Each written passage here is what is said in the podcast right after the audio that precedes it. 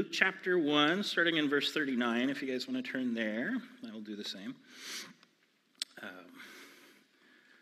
there it is. So um, I wanted to start, though. I got a chance to meet with a friend of mine this week, um, and he was asking me, like, he goes, Tell me about the church that you're working at now. Um, and so for the next, I don't know, half hour, um, I got a chance to brag on you guys. And I, I just wanted to share that because, um, you know, I've worked in a couple of different churches in the last, uh, I don't know, 15, 20 years since Bible college. Um, and you guys, uh, you're something else. You're something very unique. Um, this is the first church that I've ever worked at that is a yes church, right? Like I come to the leadership and I say, hey, I have this really crazy idea. Um, and they're like, yes, it's crazy. Um, no, they, they're like, yes, let's do it. Um, we, we, might have to find a way to do it, but let's do it, right? And um, it's, it's incredible. I go to the parents of the teenagers that we work with, and uh, I'm like, hey, this is what we're going to do. And they're like, yeah, let's do it. Let's, this is awesome. And you guys are a group of yes people, and so it's really refreshing. Um, you know, we have a, a, worship team, several worship teams that have stepped in to fill a void, um, and that's been incredible. Uh, I think that's the way God works. Oftentimes, is when a void is created, He He fills it. Um, you know, as, especially as we wait for for whoever God has in mind for that position. Um, gosh, you know, it's just it's amazing to see even through COVID when churches were closing their doors, um, we grew.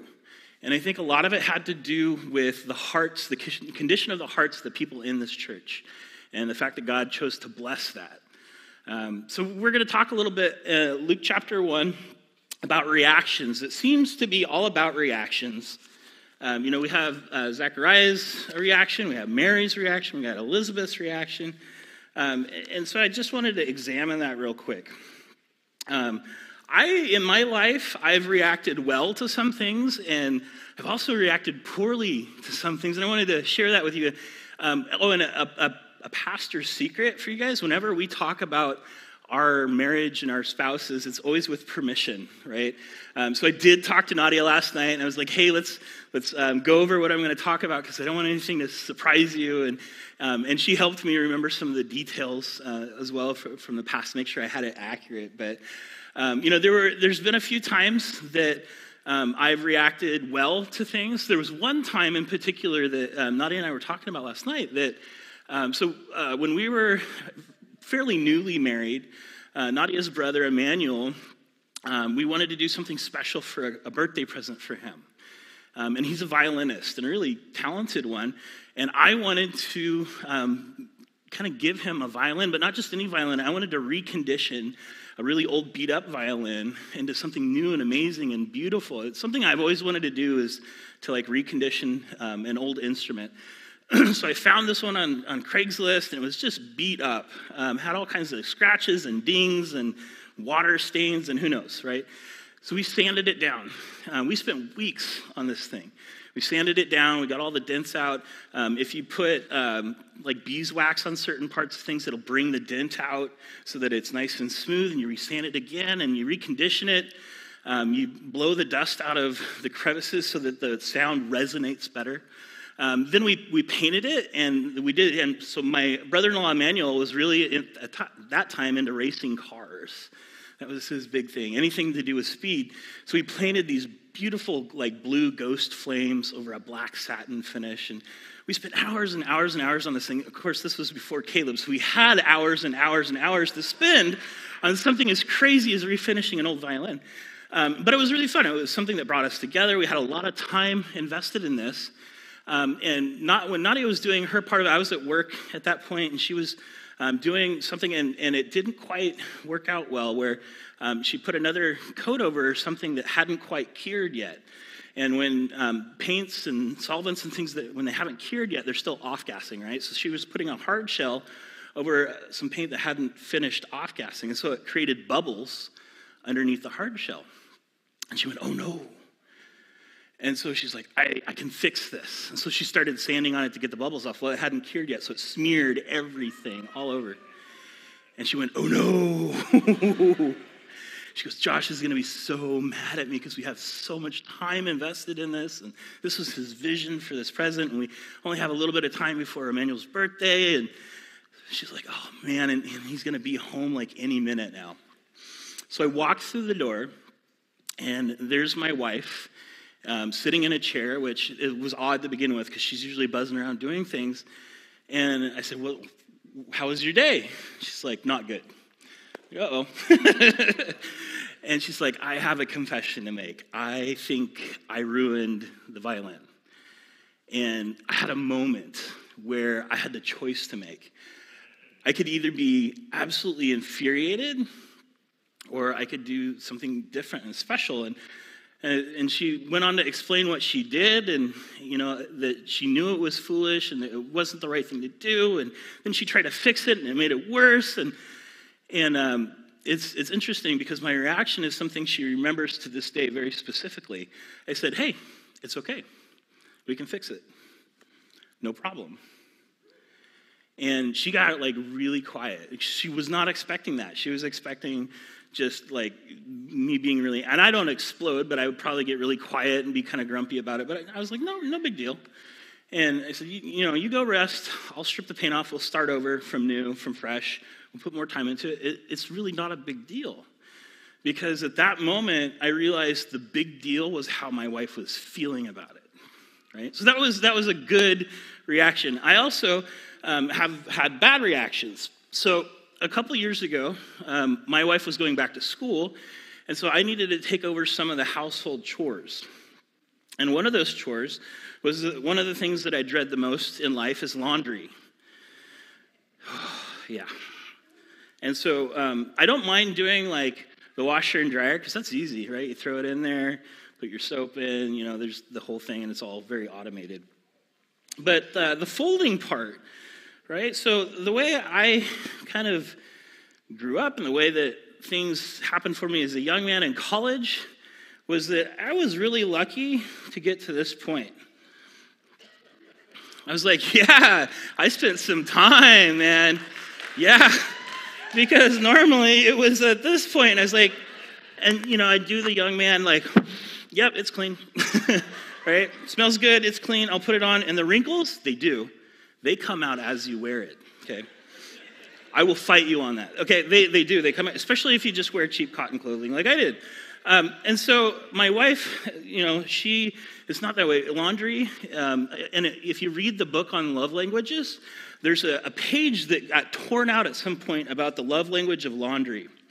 Okay, it's there, right, gals? I know that you can back me up on this. And so she would, she decided that she was going to teach me to educate me on how to fold laundry. Okay, so I love my wife dearly, and I was like, okay, you can teach me how to fold laundry. So she goes, okay, show me how you fold laundry. So I was like, okay, great. That, that. There you go. I'm like, yeah, I can do this, right? I can take this over. Don't worry about it, babe. I got it covered, right? She's like, no, no. So I'll, I'll do my, my best to illustrate how she does it. I still never, um, but she's like, no, you got to do this, right? You got to make sure the shoulders match up, that the sleeves match up, and then you, you got to fold it like this, right? Okay, then you bring it up, but you got to make sure that these match up, right? Otherwise, they're going to get just a funky crease, okay? Right, like this. You got to smooth it out, and you got to do it while it's still warm coming out of the dryer, right? And she's like, this. And I'm like, yeah, that's what I did. She's like, no. So I was like, okay, I'll, I'll do it again so that you can see that I do it the way you do it, right? There you go, right? I don't see a difference. She's like, there's a huge difference. And I say, you know what? My laundry, my way, right? That was a really poor reaction on my part, okay? Um, I, I, have since changed my evil ways, I promise. And I, I, do the laundry in our house, and I do it when it's still warm coming out of the dryer. And if I miss the buzzer or something, I, I redo it. So I, have changed my evil ways. But that moment was not a high point in my husband career. Um, I reacted poorly. I was really frustrated, and I, I laid down the law, my laundry, my way, which was one of the dumbest things I've said in my life. But. All right, so um, we're going to back up a little bit. We're, yes, we are starting in verse 39, but I want to take a look at a couple of different reactions Verse 18, we see Zechariah, right? How did Zechariah react to the news of his, um, what was once barren wife going to bear a child? You know, if I can paraphrase it, he said, prove it, right? Um, I've had those moments with God. In fact, um, I've had several of those moments with God, and fortunately, God did not strike my voice away like he did with Zechariah. And I, I think it's interesting that it was his voice that got taken away. So, for, for about 14 or 13 years, I was a behavioral specialist for the city of Eugene. So, I learned very early on in that career the difference between consequences and, and punishment. Right? I didn't know the difference as a, as a young man. I kind of thought it was all punishment, and consequences was just a really educated way to say punishment. But there are two different things, right? Consequences are, are a natural illustration of what you did wrong, right? They're intended to fix what you did wrong. Punishment, punishment makes the punisher feel good, right? And the person being punished sometimes gets a little confused as to why. So God, in his wisdom, gave a consequence to Zechariah. Was Zechariah's voice, he challenged God.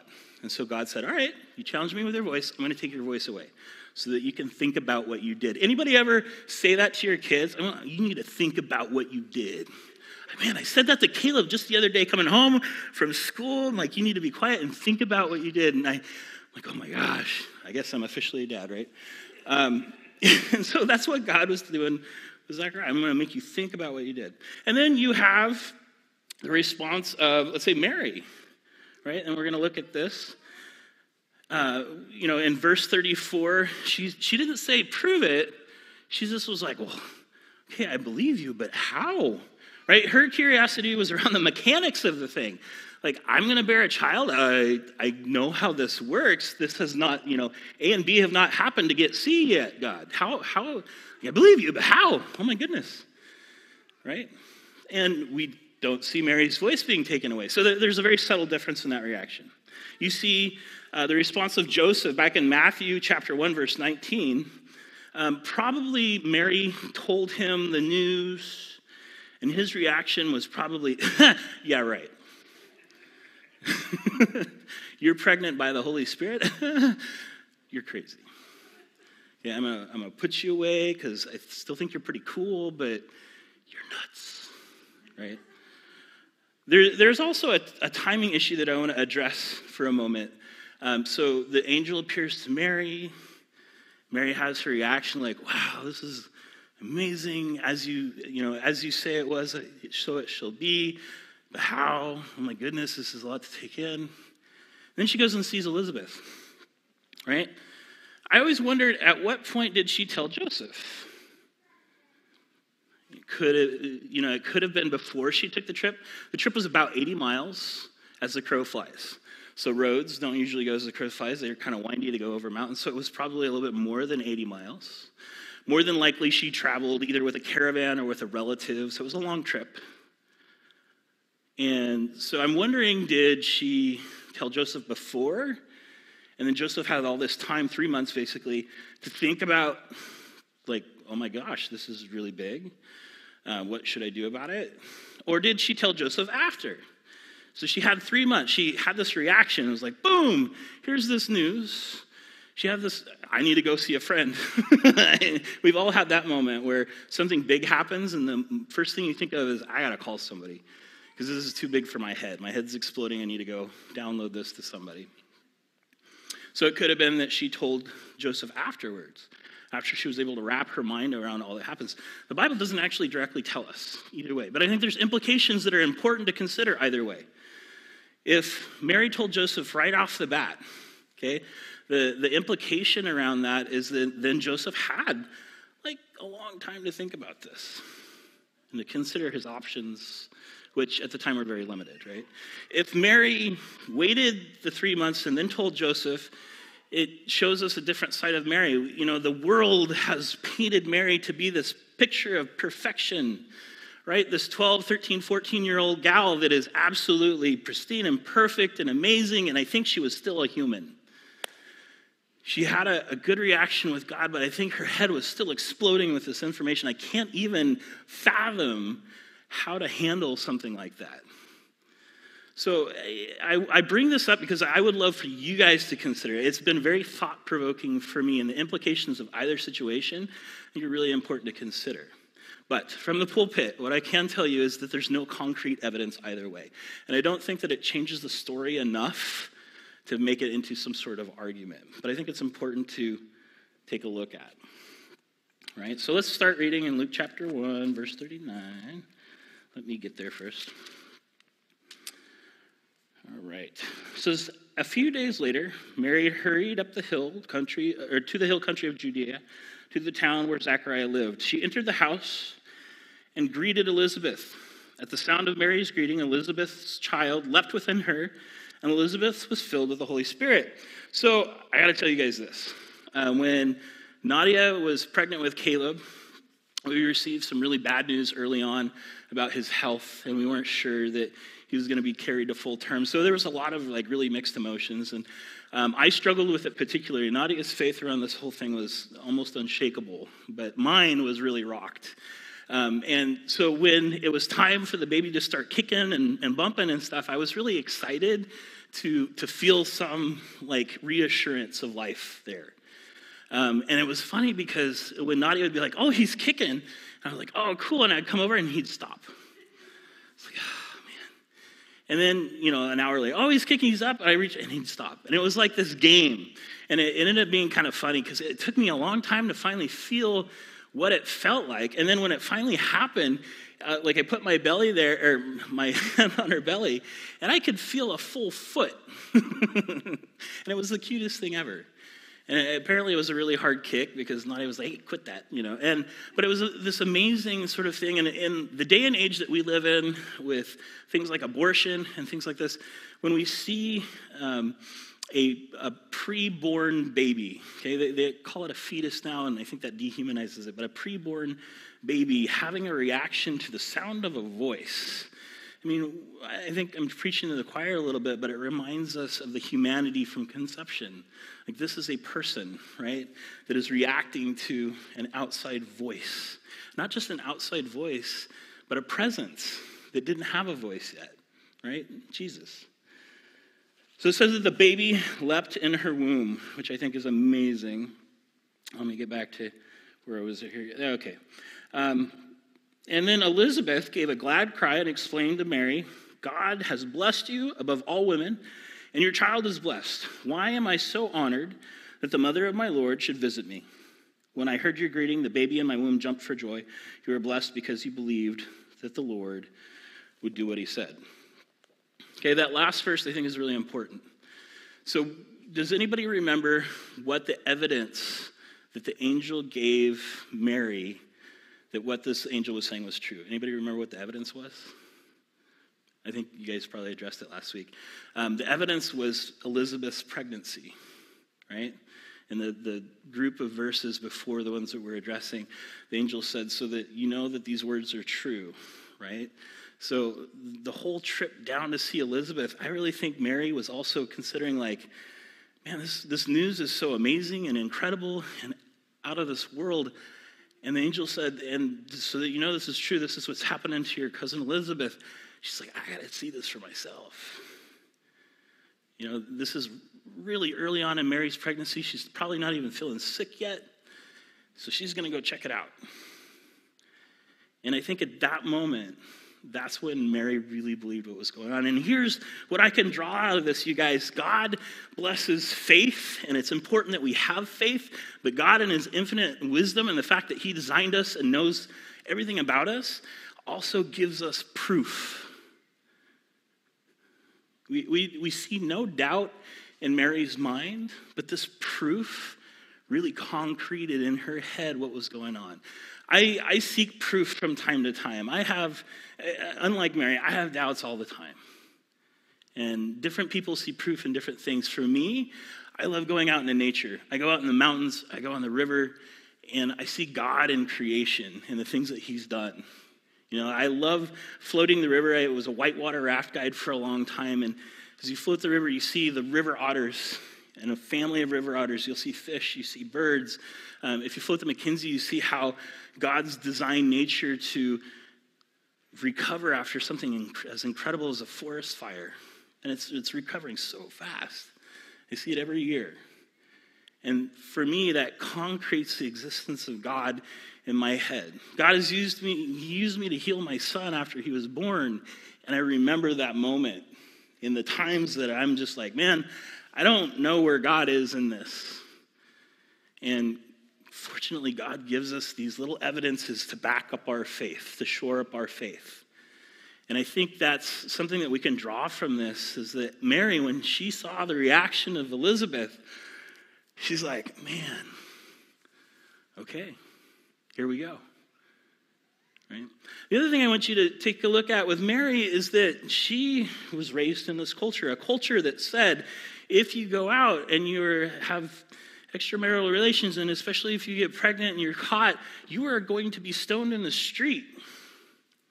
Not only will your husband probably put you away, um, most likely he's going to put you away publicly and you will die in the street for the sake of his reputation. So she also had this thing in the back of her head, probably right after the angel got done talking to her. She said, Gulp. like, whoa. Like, yes, I am honored. This is incredible. I think part of Mary's question, like, how is this going to happen, is also, how are you going to save me from the consequences of what's going to happen in my culture? I, I believe you. I don't see how. I don't get it.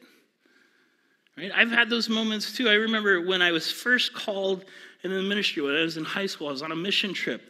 Uh, my youth pastor had taken us on a mission trip when we were doing vacation Bible schools in Eastern Oregon and Southern Washington to churches that couldn't afford to do them. And there was one night, I, will never forget it, in Walla Walla, Washington, we were sleeping on the floor of this old dusty church. There was thunder and lightning outside, there was a, a dry storm coming through. And I just felt this huge calling on my heart. And I went to my youth pastor. I woke him up at like 2.30 in the morning and I said, Pastor Dean, I think God's calling me into the ministry. And I, you know what I expected him to do? I expected him to be like, oh, that's amazing. This is so cool. I was expecting him to teach me the secret handshake and give me a key to the church. And I got to go to the fancy bathroom now and all these things that are, right? That's what I was, and you know what he said? He said, Josh, is there anything else in this world that you could do as a profession and it would make you happy? he said, because the ministry is hard. You're not going to make any money. In fact, you'll probably have to pay money to be in the ministry. And it's going to be hard on your family, and it's going to be hard on your marriage, and it's going to be hard on your kids. Are you sure? Right? And that took me aback. I was like, whoa.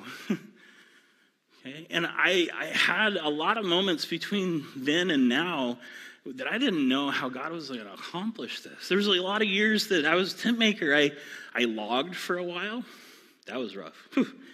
Um, I was I built log cabins right after Bible college as I was looking for churches. Um, and building log cabins is not glamorous, and it is hard work and it's dusty work. Um, I was a firefighter for quite a while, um, jet boat driver, which was really fun. Uh, I was a behavior specialist for a long time. So there's a lot of things that I did, and I was like, God, I, I believe you. I still remember that calling just as, as fresh as it was yesterday, but I don't know how you're going to get me there because it's been a long time so I think that's something else that you can really draw from that. So let's let's take a look. So you got uh, Elizabeth's reaction, right? Um, sometimes we get to be Elizabeths to other people, where they're they're having a hard time. They come to us for advice. They come to spend time with us, and they tell us something, and we have a moment where we can either be like the violin situation, and be like, "Yeah, all right, let's do this," or you can be like folding in shirts, and be like, "Ugh." I have my own problems too. right? Let me tell you about my problems in hopes that it'll make your problems look less bad. I've been there. All right, so we're back here. Um, so we're going to look at uh, verse 46. It's called Mary's Magnificat. And the reason that it's called that, I believe it's the third word in the original language, is to magnify. So this is Mary's response. Another response, right? Says, Oh, how my soul praises the Lord, how my spirit rejoices in God my Savior, for he took notice of his lowly servant girl. And from now on, all the generations will call me blessed, for the mighty one is holy, and he has done great things for me. He shows mercy from generation to generation to all who fear him. His mighty arm has done tremendous things. He has scattered the proud and the haughty ones, he has brought down princes from their thrones and exalted the humble. He has filled the hungry with good things and sent the rich away with empty hands. He has helped his servant Israel and remembered to be merciful. For he made his promise to our ancestors, to Abraham, and to his children forever. Whew. so here's Mary, 12, 13, 14 years old and she's just gotten this bomb dropped on her life. And, and, yeah i mean she feels honored. And she knows right? In that culture every jewish girl was taught that the messiah was coming. The messiah was coming. That phrase was permeated through the entire culture. Okay? It, it was people were watching for this. And she just got word that she was going to be the way by which the messiah was coming. She knew what that angel was talking about. But she also knew the consequences she also knew the hurdles. She also knew how big this problem was. And it was a problem. How was she going to survive? How was the baby going to survive? How was this baby going to grow up with or without a dad? All these things are going through her head. And she goes to Elizabeth, and Elizabeth says, Oh my God, you are so blessed. And now I'm blessed because you're here. And then Mary has this reaction where she realizes that the size of her problem is only dictated by the size of her Savior, of her Creator. And that, you guys, is such a takeaway for this. The size of our problems are so much smaller than the size of our God. And I think this is the moment when Mary realized that. Let's take a little bit more of a look at it, right? So her soul sings praises to God her soul rejoices, right? James tell us, tells us to consider all the different trials as joy. I've always struggled with that verse, okay? Um, when I was in high school, our youth group memorized the entire first chapter of James, and I always kind of said that, but I never really, like, I wanted to put it into practice, right? Really did. And um, finally, I think my dad was who it was. He explained to me the difference between a trial and a consequence. He said, Consequences are brought on by your mistakes. Trials are not brought on by your mistakes. Trials are something you encounter, regardless of whether you're doing something good or bad. So don't rejoice in consequences. Those are not intended to be rejoiced in, those are intended to be learned from, right? Because as a young man, when you're being, you know, having to live out the consequences of your actions, you're like, oh my God, these trials. And you're like, no, those are not trials. those are just how life works, bud, right? So Mary is learning to rejoice in a trial. And yes, this was a huge blessing, and she realized that it was a huge blessing, but because she, realized, she understood her culture, this was a trial. She didn't know how this was going to work out. And she started to rejoice in it. And then she says, For he took notice of his lowly servant girl. This gives us an idea of what kind of family Mary comes from, right? Very simple. Joseph, we call him a carpenter. The direct translation is craftsperson, craftsman.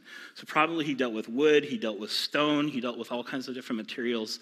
Um, a valued profession in that time, but there were a lot of people who were craftsmen. It was a skilled profession, right? But it was not a super highly paid profession. And probably he spent a lot of time away from home, traveling to different cities to get work and things like that. So this was um, very much a blue collar family, if we can even call it that. Okay? And I think there's a reason that God chose that to deliver the Savior, right? I think it makes it so much more approachable to the broader spectrum of folks. I'm thankful for that because if he chose some like princess to do that, I think it would change the story quite a bit. Then it goes on to say in verse 49 For the mighty one is holy, and he has done great things for me. So there's some recognition of past things. And probably when she said that he's done great things for me, she's not just talking about the news she just got. Probably she's looking back on the things in her life that God has done for her and her family, and she's bringing that forward into the present and saying, Man, if God has done those things, whew, he can accomplish this. Do you guys remember when you were younger, um, younger than you are right now, and you believed that your father or your father figure could do anything? Right? I grew up, uh, my dad took us hunting and fishing and all the outdoor stuff, my brother and I. Um, and I, yeah, I remember thinking like, my dad is like Superman, man. He could do anything. I watched him drag deer out of the deepest canyon. I watched him swim, you know, in water to fetch fishing poles that I dropped in the river. Uh, and he, I mean, really, and I felt safe. I knew that if I fell in, my dad would grab me. He would go and get me. So I, I didn't grow up in fear because I knew my dad was just this incredible, amazing thing. And as I got older, I started to realize that my dad was a man and he was fallible. And as a teenager, you start to believe that all he is is fallible. And then you fortunately come through the cycle of things, you start to appreciate the things that he, he did and has done. But I think our relationship with God is a little bit inverse. We start out kind of like, yeah, we're told God can do anything, but oh, boy, I don't know. And then as the older we get, the more we realize that, man, God really can do anything. And he has done everything. And, you know, we progress and our faith gets stronger, and that's the way it ought to be right? We start, I've seen God do incredible things. I've seen him heal. I've seen him take things away. I've seen him provide things. And now, when things come across my plate, my panic is a little bit shorter than it used to be. because I've seen and I've understood and I've heard and I've touched and I've felt. And again, God understanding that we are human beings, He wants us to have faith, but He gives us something to back that faith up, something to shore it up. And I think that's what Mary's doing here. And then uh, in verse, looks like 50, yep, he shows mercy from generation to generation and all who fear him. His mighty arm has done tremendous things. He's scattered the proud and the haughty ones. He's brought down princes from their thrones and exalted the humble. He has filled the hungry with good things, and he's sent the rich away with empty hands. I like that verse. He's filled the hungry with good things. I like that it says that, that it doesn't say he fills the hungry with good food because it gives us just a little bit of a different illustration, right? He fills the hungry with good things. He doesn't, she doesn't say he fills everybody with good things. She says he fills the hungry, right? I can, I can draw some application out of that in that, are you hungry? are you really hungry? Um, I got a chance to talk to Arturo, who is the, the young man that we brought up from the Dominican Republic to to take a look at us in the church. And he said, You know, it is, it's much easier to be a Christian in the Dominican Republic than it is to be a Christian in the United States. And I'd never heard that before. I was like, Well, why? He's like, Because you guys have everything here. You, you really don't have to rely on God for much. I mean, maybe there could be like a rough week or a rough month, or you might have some problem that comes up. But it's like when you come from a country that has very little, and that what little you have, the government might take away from you at any point in time, you actually have to rely on God. Like you're forced into a position of faith. And I think it makes you hungry. You know, and so when Mary says he fills the hungry with good things and sends the rich away with empty hands, take a look at that verse. Now, I want to talk to you guys something really important as we interpret these things. Um, I learned a new term as I've been studying for the last couple of months on um, music and what we're going to be doing with music uh, in the youth group and examining that. But I came across a term that I'd never heard. It's fairly new. They didn't teach it in Bible college, but it's a, a twist off of the term exegesis. So, exegesis is how you critically read a text and interpret something, right? This, is, this term is called narcigesis stemming from the word narcissistic, right? The, the love of oneself and talking about oneself. And narcigesis is reading yourself into the Bible, right? And the, the best illustration, I was trying to think, like, how can I illustrate this?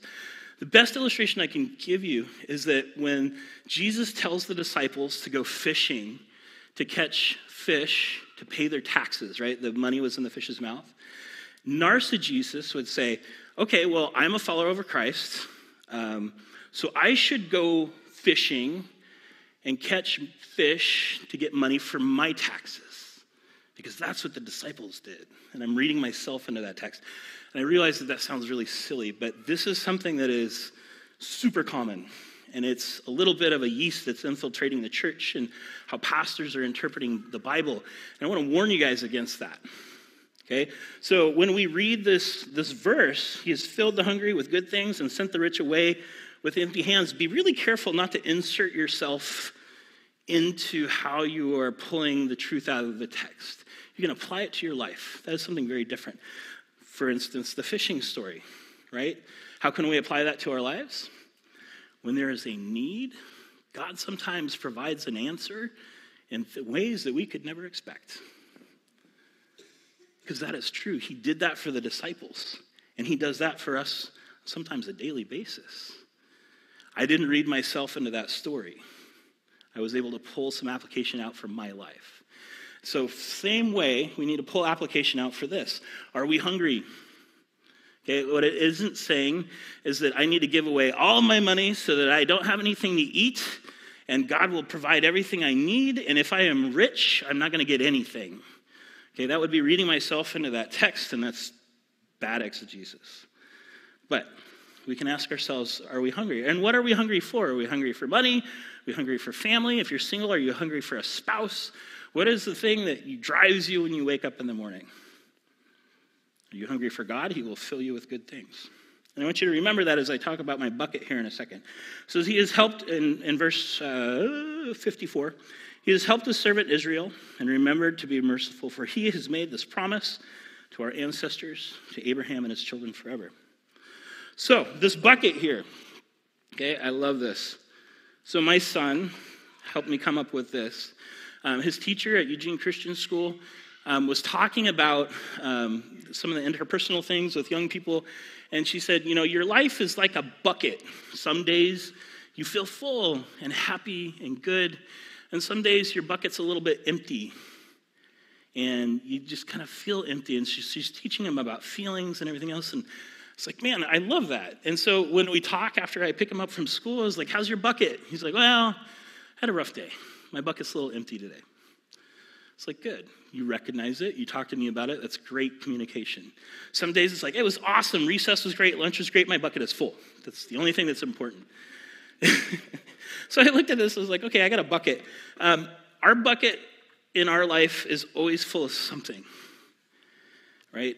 Mary's bucket got bumped, and it got bumped hard, right? Some days my bucket is full of not so good things. So when my bucket get I thought about filling it with water, but I'm like, you know, there's all these electronics up here.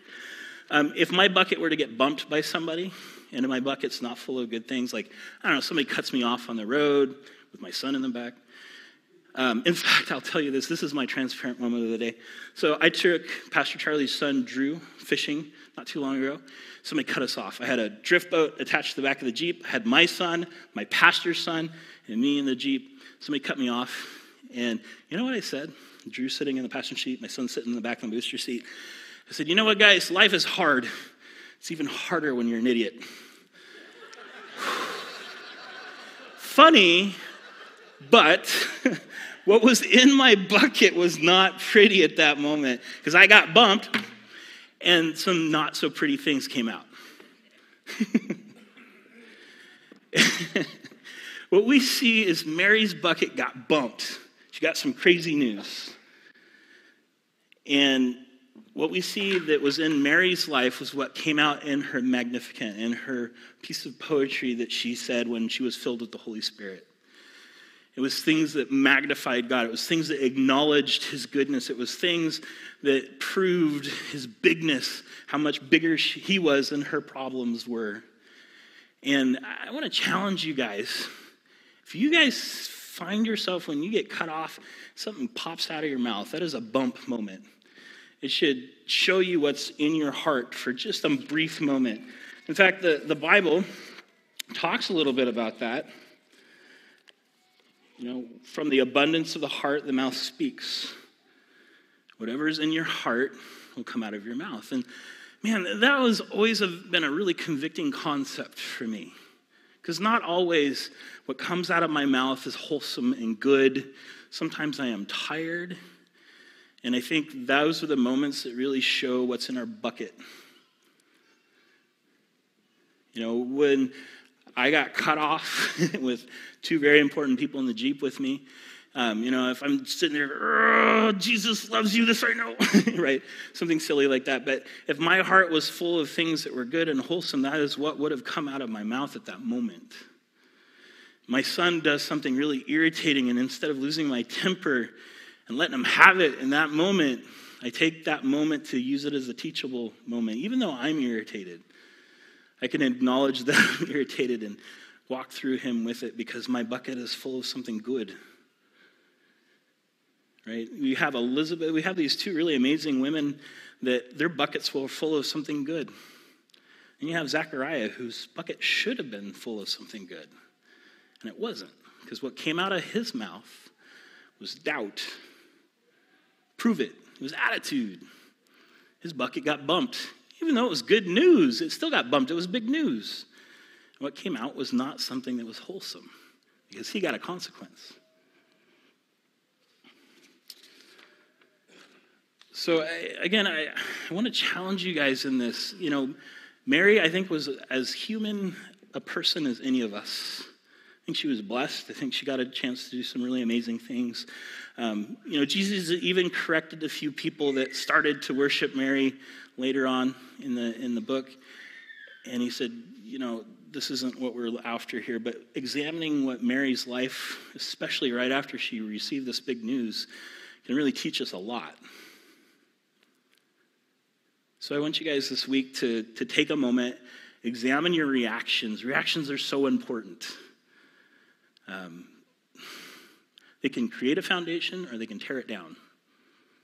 Just those brief, brief reactive moments. Fortunately, we serve a redemptive God.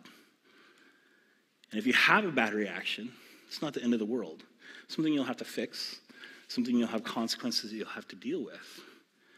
But what it is is telling, it is symptomatic of how you are living your life. What are you full of at that moment? Where's your bucket at? Now, what I tell the teenagers when I teach them something is that now you don't have an excuse. Ignorance is no longer an excuse. It probably wasn't before this either, but it really isn't now. So if you find yourself reacting in a way that isn't wholesome and you're like, oh man, my bucket is not full of the things that should be right now, then now you have no excuse. Now you know where it comes from. Now you know that that reaction wasn't just because you're tired. It wasn't just because the situation was hard. It wasn't just because the problem was big. It's because your bucket wasn't full of something wholesome at that moment. So, what do we do? We fill it. There's a man by the name of Jason Nightingale, and I encourage you guys to, to YouTube him. He's passed away since, but when I was in high school, we went to a winter youth conference, and he was, he's a preacher. He was a traveling preacher and a biker. Big dude, huge presence on the stage. And his sermons were not of his own making. He would recite scripture, which to a high school kid would be like, oh, so boring. Like, give me something original. I've heard this over and over again. But when he would recite scripture, it was so exciting. He recited from memory the entire chapter, or sorry, the entire book of Revelations from beginning to end. And an entire room of about 800 teenagers sat silently in awe for the two hours that it took him to do that. It's incredible. And we got a chance to take him out to lunch as a youth group afterward, and we're like, why do you do this? Like, that is a lot of work to memorize that much scripture. You could just read it. And he said, you know, with the life that I used to live, I realized that in order to keep that life away, I needed to fill that void with something good. And so I started to memorize scripture. Because that was the only thing that would keep me from going back, is if I filled it with something else. And I've taken that and I've used that in my life too. If if I'm struggling with something and I need to give it up, boy, I better fill it with something else because it'll come back with a rush if I don't. So, as you I see what's, what's in your bucket and you're like, boy, I had a bad reaction, I should probably fill it with something good, dump out the bad. And then the key, you guys, is to fill it with something good. And here are some opportunities. We need help with the children's ministry. It is growing. We have over 100 kids in Awanas right now. It's amazing. The teen, teen groups are growing, the youth group is growing. We need help with greeters, we need help with home groups. We have a problem in our church. It's a good problem. It's awesome that we're growing, and we need help. So if your bucket is spilling over with things that you're not proud of, this is a great way to fill it. Shameless plug, absolutely. yeah, some of you guys who are working in children's ministry are like, yes, he said something. All right, guys, let's pray real quick. Dear Lord, we, we thank you for the freedom that we have to freely examine your word uh, without fear of somebody busting through the door. We pray for those who don't have that freedom right now, who have to study in fear and guarded. Uh, we thank you for that freedom. We pray that you would take advantage of it while we still have it, that we would not take it for granted. Lord, we pray for those who couldn't be here this morning, that you protect them, be with them, and bless them. Lord, we pray that as we see what spills out of our bucket, that we'd have the wisdom to examine what just spilled out and to take a look and see what's in our bucket and what do we need to do about it. Give us the discipline to do something about what we have in our lives. Lord, give us the wisdom to examine how Mary reacted, how Elizabeth reacted, and examine how Zachariah reacted and how Joseph reacted. Help us be able to take that home so that we can choose how we react. Lord, we thank you for what you've done for us, like Mary did. We pray that we would be able to remember that on a daily basis so that it's easier to fill our bucket with good things. In Jesus' name, amen.